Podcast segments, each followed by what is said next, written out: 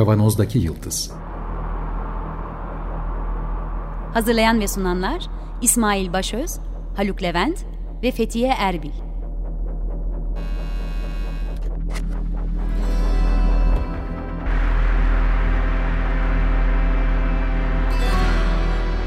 Bugünün penceresinden geleceğin ayak izleri.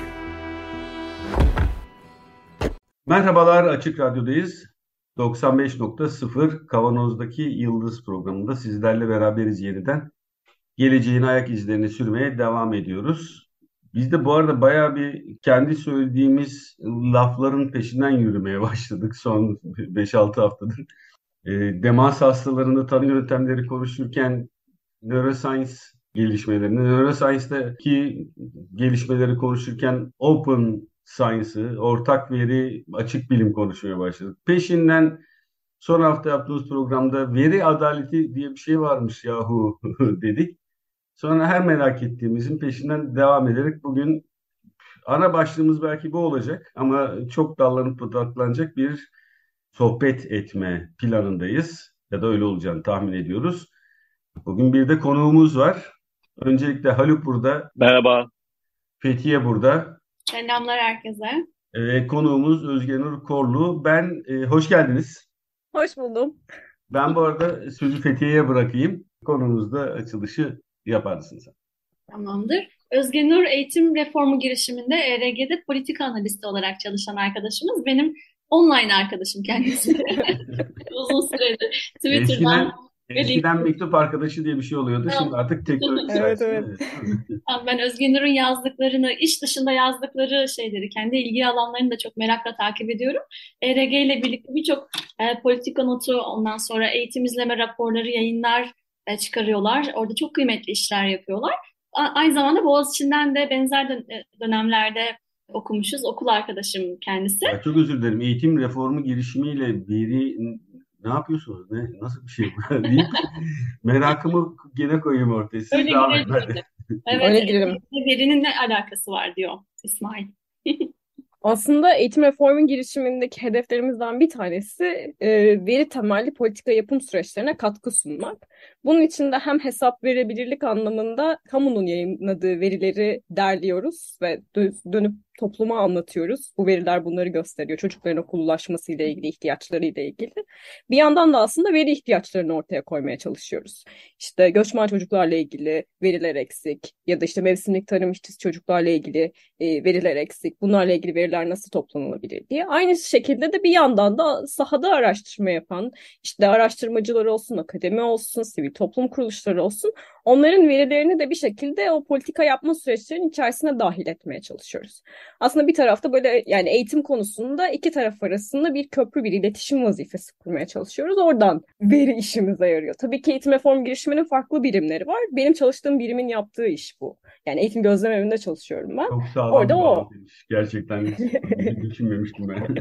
Ben ben şahitim. Benim e, şimdiye kadar şimdiye kadar yaptığım çalışmalarda kullandığım en büyük veri seti ERG aracılığıyla ERG'ye yaptığımız bir proje kapsamında oldu. E, Milli Eğitim Bakanlığı'nın e-okulu verisinden 1 milyon örnek seçerek okula devamla ilgili bir çalışma yapmıştık.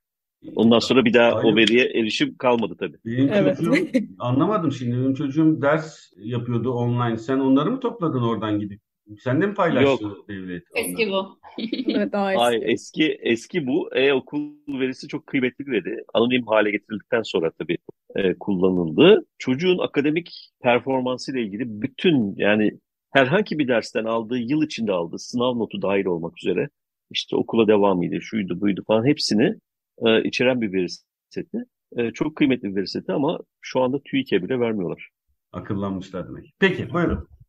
Evet, e, Özgünür'e sormak istediğimiz sorulardan biri de bu aslında. Türkiye'de sağlıklı veriye erişim, üniversitelerin, araştırma merkezlerinin, ERG gibi sivil toplum kuruluşlarının, araştırma kuruluşlarının, araştırma ve e, aktivizm e, kuruluşlarının durumu ne diye ama esasen büyük soruyu ortaya koyayım. Böyle nasıl dallandırabileceğimizi söyleyeyim. Ondan sonra topu belki hepimize birden atarım Özgenür. İlk başta dinleyeceğimiz insan olarak. Veri adaleti meselesine biz geldik geçen hafta yaptığımız tartışmalarda. Bu böyle kitap kulübü gibi bir şey olmaya başladı bu program bir yandan da. Hadi şunu okuyalım, beraber okuyalım, beraber konuşalım ve insana bir motivasyon da veriyor. Biraz veri adaleti meselesine baktığımda benim merak ettiğim birkaç başlık var. Veri adaleti ne demek? Ondan sonra verileştirme diye bir e, şey var. Datafication, Türkçesi doğru mu bilmiyorum ama verileştirme diye bir akım var. E, çok sayıda büyük veri toplamak, big data'yı toplamak, onunla insanları ve toplumları ve grupları e, gözlem altında tutmak, takip etmek, onu farklı kategorilere koymak. Bu veri adaletinin bununla ilişkisini, veri adaletinin toplumsal adaleti sağlamakla, daha az kaynaklar verdiğimiz, eşitsizliklerini artırdığımız toplulukların kamu hizmetine erişimiyle ilgili e, yönleri neler ve dünyada bu mesele nasıl tartışılmaya başlandı? Ne gibi der görüyorsun? Özgen Urun yayından önce bizlerle paylaştı. Çok güzel Amerika'ya dair örnekler vardı mesela. Peki bu soruların cevaplarını bir programda mı bekliyorsun? Bu 10 program falan yapar. Soruları atalım sonra dinleyiciler de kendileri de konuşmaya başlasınlar. Bir de son maddede şey olabilir hani en temel gördüğüm şeyler bunlar. Araştırma süreçlerine katılımcıların eşlik etmesi veri adaletini nasıl sağlıyor ve onların bu araştırmanın kendisinden ve sonuçlarından birey ve topluluk olarak yararlanmasını nasıl sağlıyor? Böyle sorular var okuduğumuz e, makaleler ve raporlarda veri adaletine dair. Belki Özgen Ura en başta böyle veri adaleti meselesini sen nasıl takip etmeye başladın? Böyle bize bunu kendi anladığın kadarıyla tanımla desek ne dersin? Yani zaten işimiz, gücümüz, hayatımız veri olmuş durumda. Yani ben bir iktisat mezunuyum. Ee, öyle olunca zaten çok e, yakından hani bir, merakım birazcık iktisata beni yöneltmişti. Daha sonra da bu alanı daha sosyal alanda çalışmak istediğim için de sivil topluma yöneldim.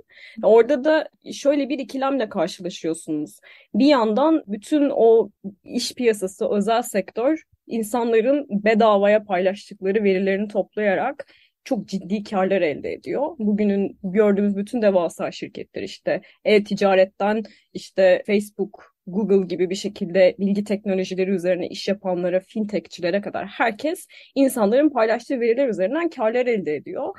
Ve bunları analiz ederek yeni araçlar ortaya koyuyor, büyütüyor işi. Ama geldiğimiz noktada aynı imkanlara e, ve o veriyi paylaşan insanlar sahip değiller. Halbuki mesela o veriyle paylaşsalar ya da analiz edebilseler o veri onların da elinde olsa e, günlük hayattaki problemlerinin pek çoğuna e, çare bulabilecek durumdalar. Yani hani baktığımızda işte sizin navigasyon verileriniz bir şekilde sizin navigasyonunu, sizin toplu taşımayı kullananları dert edenlerin elinde olsa ve bununla ilgili bir sosyal etki yaratmak isteyenlerin elinde olsa ne olurdu sorusu üzerine beni biraz harekete geçirdi. Bu bir şekilde yetenek dengesizliği ya da yetenek eşitsizliği e, dediğimiz durumdan hareketle böyle daha fazla okumaya, daha fazla yazmaya, çizmeye başladım. O da biraz böyle benim için ek iş oldu ERG'deki çalışmalarımın yanı sıra. Oradan biraz yaklaşıyorum veri adaleti meselesine. Ama tabii ki bununla sınırlı değil veri adaleti. Çok özür dilerim. Ee, ama... Sözü kesmek bahsine giriyorum. Ee, sizin navigasyonunuzu dediğin işte şu amaçla kullansalar e, toplu taşımada e, olan toplu taşıma kullanan insanların ya hiç aklımıza gelmemişler. Benim aklıma gelmemişti. Tamam arabası kullanan bir insanın navigasyonu ben trafik açık mı değil mi diye bakıyorum gerçekten. Hı hı. Yani doğal olarak da bulunduğum lokasyon sadece bunlar için kullanılır diye düşünüyorum. İlginç gerçekten hani toplu taşıma hı. kullanan insanların hareketini izleyip buna göre bir planlama yapılmasından bahsettin. Evet mi? evet. Yani, Evet evet yani çünkü mesela şimdi bizim alıştığımız o planlama yaklaşımı genellikle işte şey birileri otursun karar alıcılar masanın üzerinde gerçek şekillendirilebilir bir şeymiş gibi biz böyle olsun istiyoruz karar veriyorlar. Ama baktığımız noktada bu datafication hani korkunç da bir şey e, o eğer doğru ellerin iç, önünde şekillenirse planlamaya da yön verecek. Yani katılımcılıkla planlama yapılabilecek bir şeye el veriyor. Yani çünkü ister ya da isteme sen orada o gün o şeyde durakta duruyorsun ve o otobüsü kullanıyorsun ve bu senin bir tercihini gösteriyor. Yani oradaki durakta değil buradaki durakta durduğunu çok da şeffaf, objektif bir veriyle toplayabiliyorsun ya da hani X yolundan gitmiyorsun da Y yolundan gidiyorsun iş yerine. O da sana bir data sağlıyor. Ama Ve trafik bu bunu planlama üzerine de bir fikir veriyor bir açıdan da baktığımızda. trafik haritalarının üzerinden kullanılan veriler konusunda çok bir gelişme var. Yani açıp Hı yola çıkan şey e, daha rahat diye bakabiliyoruz. Burada da araç sahipleriyle toplu taşıma kullananlar arasında bir veri adaletsizliği var diye atıyorum. Doğru mudur? Şöyle şöyle ben de bir şey söylemek istiyorum. Bu ben tabii bir toplu taşımacı olduğum için çünkü araç kullanma yeteneği hiç yok. Ne bisiklet kullanabiliyorum ne araba kullanabiliyorum. Ee, şimdi İBB'nin aslında şey var, uygulaması var. Onu cep telefonuna indirirseniz işte İBB'de e, sefer saatleri şunlar bunlar falan var. Bir yerde nasıl giderim dediğin zaman da e, durakları, e, uygun alternatifleri veriyor. Ama Özge Nur'un bahsettiği başka bir şey. O bunun daha dinamik kullanımından Hı hı. yani o rutların da sabit olmasındansa ya da e, otobüs yoğunluğunun veya sefer yoğunluğunun sabit olmasındansa anlık olarak hatta bu veri toplanabildiğine göre anlık olarak bu verinin işleyip dinamik bir planlamayla yani tabii Evet. bir Evet. küçük mühendislik şeysi gerekiyordur Hı hı. burada e, tabii. müdahalesi gerekiyordur ama yapılabilecek bir şey. Öncelikle yani- niyet gerekir. Ya şöyle bir veri bile yani toplamaya niyetiniz olsa şöyle bir veri bile var. Yani siz e, otobüse bindiğinizde o akbili o gün içerisinde kaçıncı defa basıyorsunuz? Yani o belki o cihazların içerisinde vardır yani bunu biraz bilmeden konuşuyorum. Ama hani eğer belli bir yöreye giden insanlar, bir belli bir Türkiye'de ilçeye giden insanlar ya da İstanbul içerisinde birden fazla kez hepsi oraya basıyorsa demek ki o yolların planlaması ile ilgili bir sorun var. Yani mesela daha direkt bir otobüs göndersen belki maliyet etkililik analizi açısından daha e, faydalı bir e, şey yapacaksın. Bir taraftan işte bu e, ekonomik katkıları da var aslında. Sadece o toplumda insanların daha fazla vakit harcaması vesairesinin yanında senin kullandığın kaynakları da nasıl yöneteceğini de sağlıyor. Böyle kullanıldığında tabii. Bunun temelinde ama tabii adaletli bir kamu yönetişimi, kamu hizmeti algısının Hı hı olması gerekiyor değil mi? Tabii tabii. Yani aslında hem o gerekiyor hem de bir şekilde bunu zaten kullananların gördüğü önemin yani çok büyük bir önem var ki her gün önümüze işte LinkedIn'de olmadığı kadar data scientist ilanı düşüyor.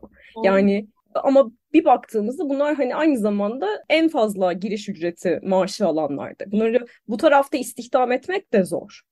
Dolayısıyla hani bu hem bu ilgiyi görüp hem de bu ilgiyi bu tarafa da nasıl kaydıracağız? Nasıl kullanacağız orada sorularını sormak da gerekiyor. Bu taraf dediğin aslında büyük karların Evet. yapılmadığı yerden Evet bahsediyoruz. yani işte Yani- akademiydi, e, sivil toplumdu, bir şekilde sosyal fayda, kamusal yarar için çalışan insanlara nasıl Toplumun faydasının kardan daha yüksek olmasını sağlıyorduk ama kolay kolay da insanlar buraya gelmiyor dedin yani. O Hı hı. aslında o problem çözülmüş durumda. Ben dekanken bir üniversitede şey veri bilimi Vakıf Üniversitesi bir veri bilimi bölümü kurma başvurusunda bulunmuştum. Bizim rektör yardımcısı dedi ki hocam dedi bu dedi başka bir üniversite var mı? Yok dedim. İlk biz olacağız.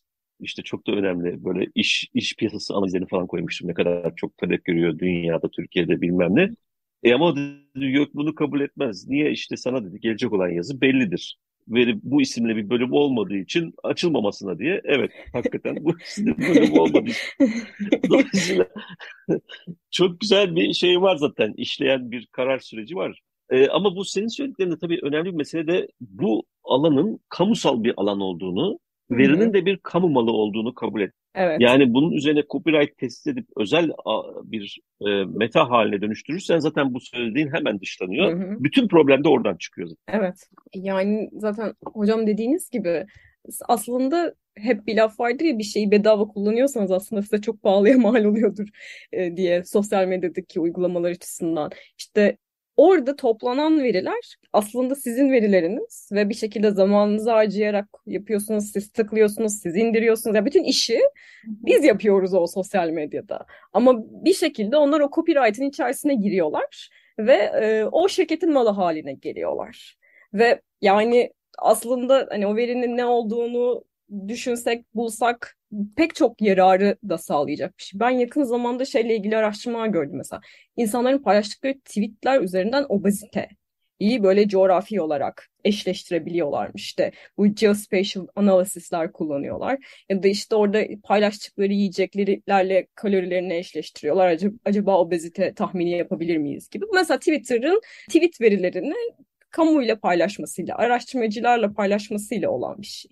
Yani burada tabii ki bir de yeni meşhur bir kavram var. Biraz daldan dala atlıyorum ama işte bu da data philanthropy dedikleri aslında çok yani veri hayırseverliği çevresinde beni biraz çok rahatsız etti o. Yani ben veriyorum zaten veriyi. Bana nasıl geri vermen, nasıl hayırseverlik oluyor? Sen benim sayemde elde etmişsin o karı sonuçta. Ya böyle bir tür bir tür veri dayanışması diye böyle hani çevrilsin diye ben de sosyal medyada yazıp duruyordum. Hani o e, mekanizmayı sağladığınızda sosyal sorunlara da mesela o birliktelikleri sağlanması da sosyal sorunlara bir takım kapılar açıyor. Şey çalışmaları falan var sanırım 2019'daydı. Türk Telekom telefon kullanım verilerini paylaştı. Bunun üzerine işte Data for Refugees diye bir çalışma yapılmıştı. Bayağı işte o göç yollarıyla işte bunları eğitim, sağlık gibi kitaplaştırdılar da diye hatırlıyorum.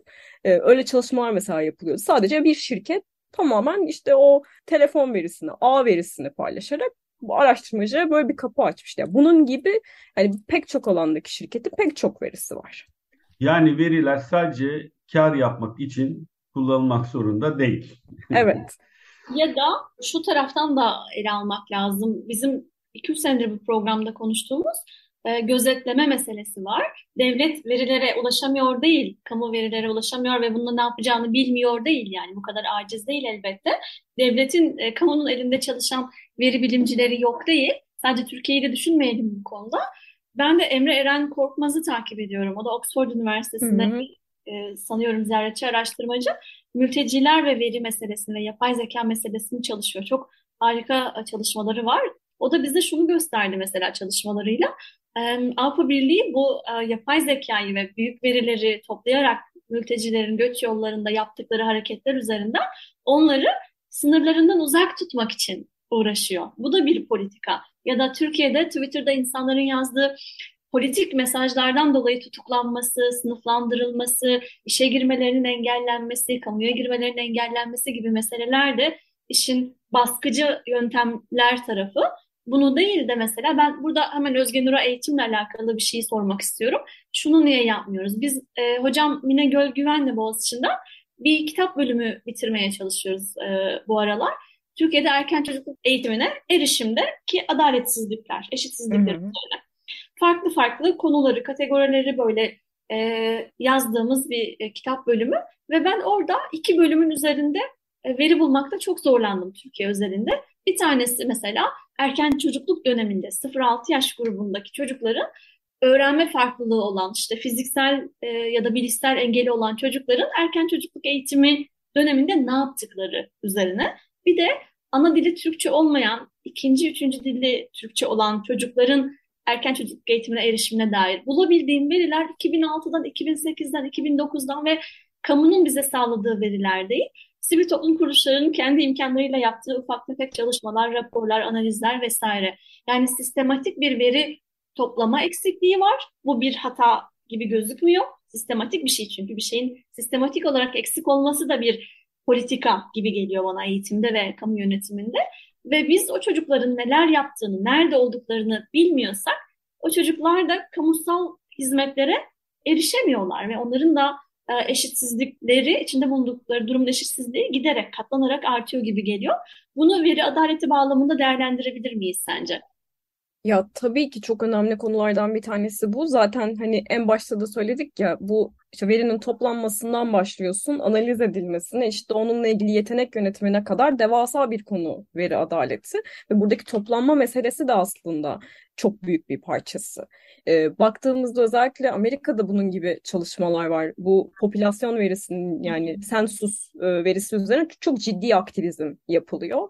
Çünkü çok fazla etnik grup var. Bu etnik gruplar o nüfus içerisinde görünür oldukları şekilde bir takım kamu hizmetlerine erişebiliyorlar. İşte ona göre daha fazla temsiliyet hakkı veriliyor ya da bir takım kaynaklar onlara aktarılıyor. Mesela özellikle e, burada yani Amerikalı yerlilerin çalışmaları var. Yani üniversitelerle işbirlikleri geliştiriliyorlarken daha fazla görünür olsunlar. Tabii ki yani burada iki tane e, mesele öne çıkıyor. Biri e, siz de geçen programda söylemiştiniz bu participatory, community based participatory research dediğimiz katılımcıların bir e, nesne olarak araştırmanın içerisinde değil yani hani ölçtük sizi, biçtik gibi değil ama onların da bütün araştırma sürecinde içerisinde olacakları modellerin geliştirilmesiyle.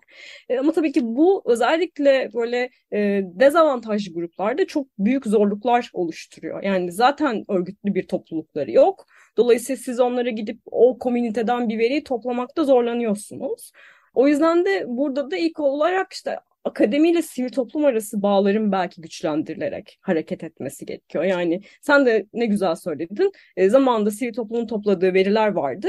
Onları kullanabildik. İşte demek ki o alanda daha fazla sivil toplum çalışmasına, daha fazla sivil toplum örgütüne ihtiyaç var ki. Yani mesela işte e, atıyorum mevsim tarımla ilgili ya da işte e, ana dili Türkçe olmayan çocuklarla ilgili çalışan, buna daha fazla yoğunlaşan, işte belki üniversitelerin içerisinde ufak akademik birimlerin oluşması ya da sahada çalışabilecek sivil toplum kuruluşlarının olması ya da hani aynı sahada çalışan sivil toplum kuruluşlarının bu konudaki kapasitesinin güçlendirilmesi lazım ki oradan veri çıkartalım. Yani birinci mevzu aslında hani biraz suçu akademiye ve sivil topluma attığımız taraf. Ama ikinci mesele senin de dediğin gibi yani bu kadar gözetleme mekanizmasının kurulduğu bir e, düzende yani e, ne kadar özel sektörde kullandığımız araçlar bizi izleyebiliyorsa aynı araçlarla devlet de tabii ki vatandaşlarını izleyebiliyor. Yani vatandaş olmayanların da tabii ki izleyebiliyor. Ama mesela o, o veri de mesela paylaşılmıyor. Şimdi buradaki asıl mesele de aslında verinin bir başka boyutu. Biz böyle sosyal fayda boyutunu çok konuştuk ama bir de iktidar boyutu var. Yani o bilgi zaten bir iktidar biçimi olduğu için onu onu kullanarak e, bir iktidar biçimi tanımlıyorsun ve onu vererek ve vermeyerek de bir tür iktidar haline giriyorsun. Yani o bilgi yani bir sürü bilgi belki e, herkesle paylaşılsa ulaşılabilir. Ama mesela bu e, o konudaki politikaları değiştirilmesine neden olacağı için ya da sen o planla ilerlemek istediğin için bunları bazen paylaşmamayı tercih edebiliyorsun. Bazı durumlarda da elbette sen e, bazı verileri toplamamayı tercih ediyorsun. Ya senin için çok masraflı oluyor diyor. O da yine bir takım politik sahiplerle işte onun e, senin seçmen grubunda olmadığını düşünüyorsun. E, ya da işte senin hizmet götürmek istediğin o hizmet alanda olmadığını düşünüyorsun. Başka bir yere, bir yere bu kaynakları kaydırırsan senin için daha faydalı olduğunu düşünüyorsun. Onu değiştiriyorsun. E, ve toplamıyorsun yani toplamama durumu da var. Ve de bazı durumlarda da nasıl toplayacağını sen de bilmiyor olabilirsin. Yani o senin yararlı olacağını da bilmiyor olabilirsin. Çünkü dediğim gibi o planı sen baştan yapmışsın ve bir şekilde onları zaten öbür tarafa koymuşsun. Yani burası çok önemli olmayabilir benim için demişsin. Orada da yine aşağıda sivil toplumun, akademinin daha fazla konuşmasına ihtiyaç var gibi. E, aslında e, ilk başta hep kar amaçlı yürüyen teknolojik gelişmeler ve veri toplama teknolojileri e, ama artık zaman içerisinde bunu konuşmaya başladı bütün dünya belli ki. Bu, bu önemli. Bunu da altını çizmek istedim. Kamu için, kamu yararı için, toplulukların çıkarları için nasıl kullanılabiliriz tartışması bütün dünyada yanılmıyorsam yükselerek devam ediyor. İç rahatlatıcı bir tespit olarak bunu da söylemek istedim. Elbette didişmemiz gerekiyor. Ben de bir şey söylemek istiyorum bu konuda. Aslında bunun tabii iki taraflı yol var. Bir geçerken e, bir şey hatırlatmak için e, söyleyeyim. Biz 2019'dan beri ki yani o Shoshana Zuboff'un meşhur Gözetim Kapitalizmi kitabı çıktığından beri bu konuşuyoruz. Bu bir e, kapitalizmin bir varyantı olarak şey yapıldı. Hı hı. Şimdi ben bir parça onun sadece dijital ve hizmet sektörüyle e, sınırlı olmadığına dair bir çalışma üzerindeyim. Yakında yazmaya da başlayacağım. E, bir değer teorisine de oturuyor bu. Tırnak içinde değerden bahsediyorum elbette. E, ama e, bir de şu yönü var. Mesela bu kamusal yani verinin kamusallaşması toplumun demokratikleşmesiyle de çok ilintili bir şey. Hı hı. Şimdi şunu biliyoruz aslında. E, biliyoruz demek yanlış. E, e, düşünüyoruz diyelim ya da işte spekülatif olarak düşünüyoruz. Çünkü bilinmemesi için çok uğraşılıyor. Bu bizim Türkiye'deki sensusta ya da benzer devletin ürettiği ikinci kaynaklarda çeşitli azınlık gruplarının bilgisinin toplanmakta olduğunu, bunların hareketlerinin e, takip edilmekte olduğuna dair e, şeyler var. Emareler var diyor. Hı hı. Eğer bu böyleyse bu grupların tepkisi de niye toplanıyor şeklinde oluyor. Neden? Çünkü e, bu demokratik olmayan ortamda bu bilgi toplanıyorsa kendilerine karşı ayrımcı bir faaliyetin ortaya çıkacağı ve e, kendi kimliklerinin baskılanacağına dair güçlü inanç ve deneyim var diyelim. İnancın ötesinde bir Olmaz deneyimle karşı şey. Ben inanmıyorum. Öyle bir şeyin yapılabileceğini hiç düşünemiyorum ben. tamam. Ee, tamam. Dolayısıyla dolayısıyla e, esasında doğru tavır, burada doğru tavır şudur. E, bu verinin toplanması, kamuya açık hale gelmesi ve burada da bu kimliklerin Fethiye'nin ve senin e, ve de İsmail'in de tabii ki altın çizdiği şekilde bizim bu grupların durumlarına ilişkin daha kapsamlı bilgiye ve dolayısıyla bu daha kapsamlı bilgi üzerinden de eşitlikçilik temelinde bir politika üretmeye ihtiyacımız olduğunu anlamamız. Değil mi? Dolayısıyla bunun için bu verinin toplanması gerekiyor. Çünkü eğer herhangi bir azınlığa karşı ayrımcılık yapıldığını e, bizim görmek ya da istatistik olarak göstermek için o verinin olması lazım. O veri yoksa o ayrımcılığı gösteremiyoruz. O bakımdan da bir zihniyet değişimi ve sorunun bu çerçevede Türkiye gibi ülkelerde bu çerçeveden de tartışılması e, gerekiyor.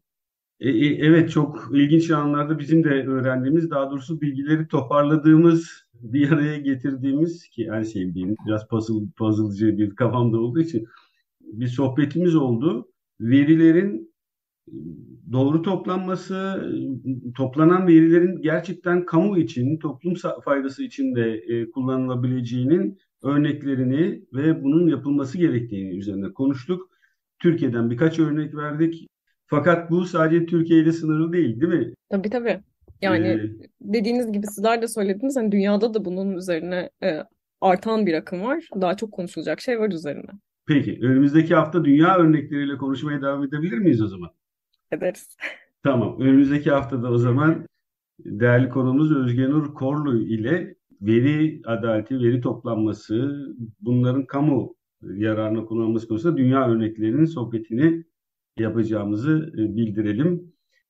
Eğitim reformu girişiminden Özgenur Korlu ile beraberdik bugün. Çok teşekkür ediyoruz. Ben teşekkür ederim. Devam edeceğiz ama önümüzdeki haftada.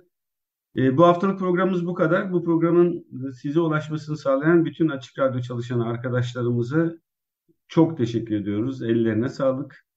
Program destekçimize çok teşekkür ediyoruz. Ee, önümüzdeki hafta görüşmek üzere. Sağlıkla kalın. Hoşçakalın. Hoşçakalın.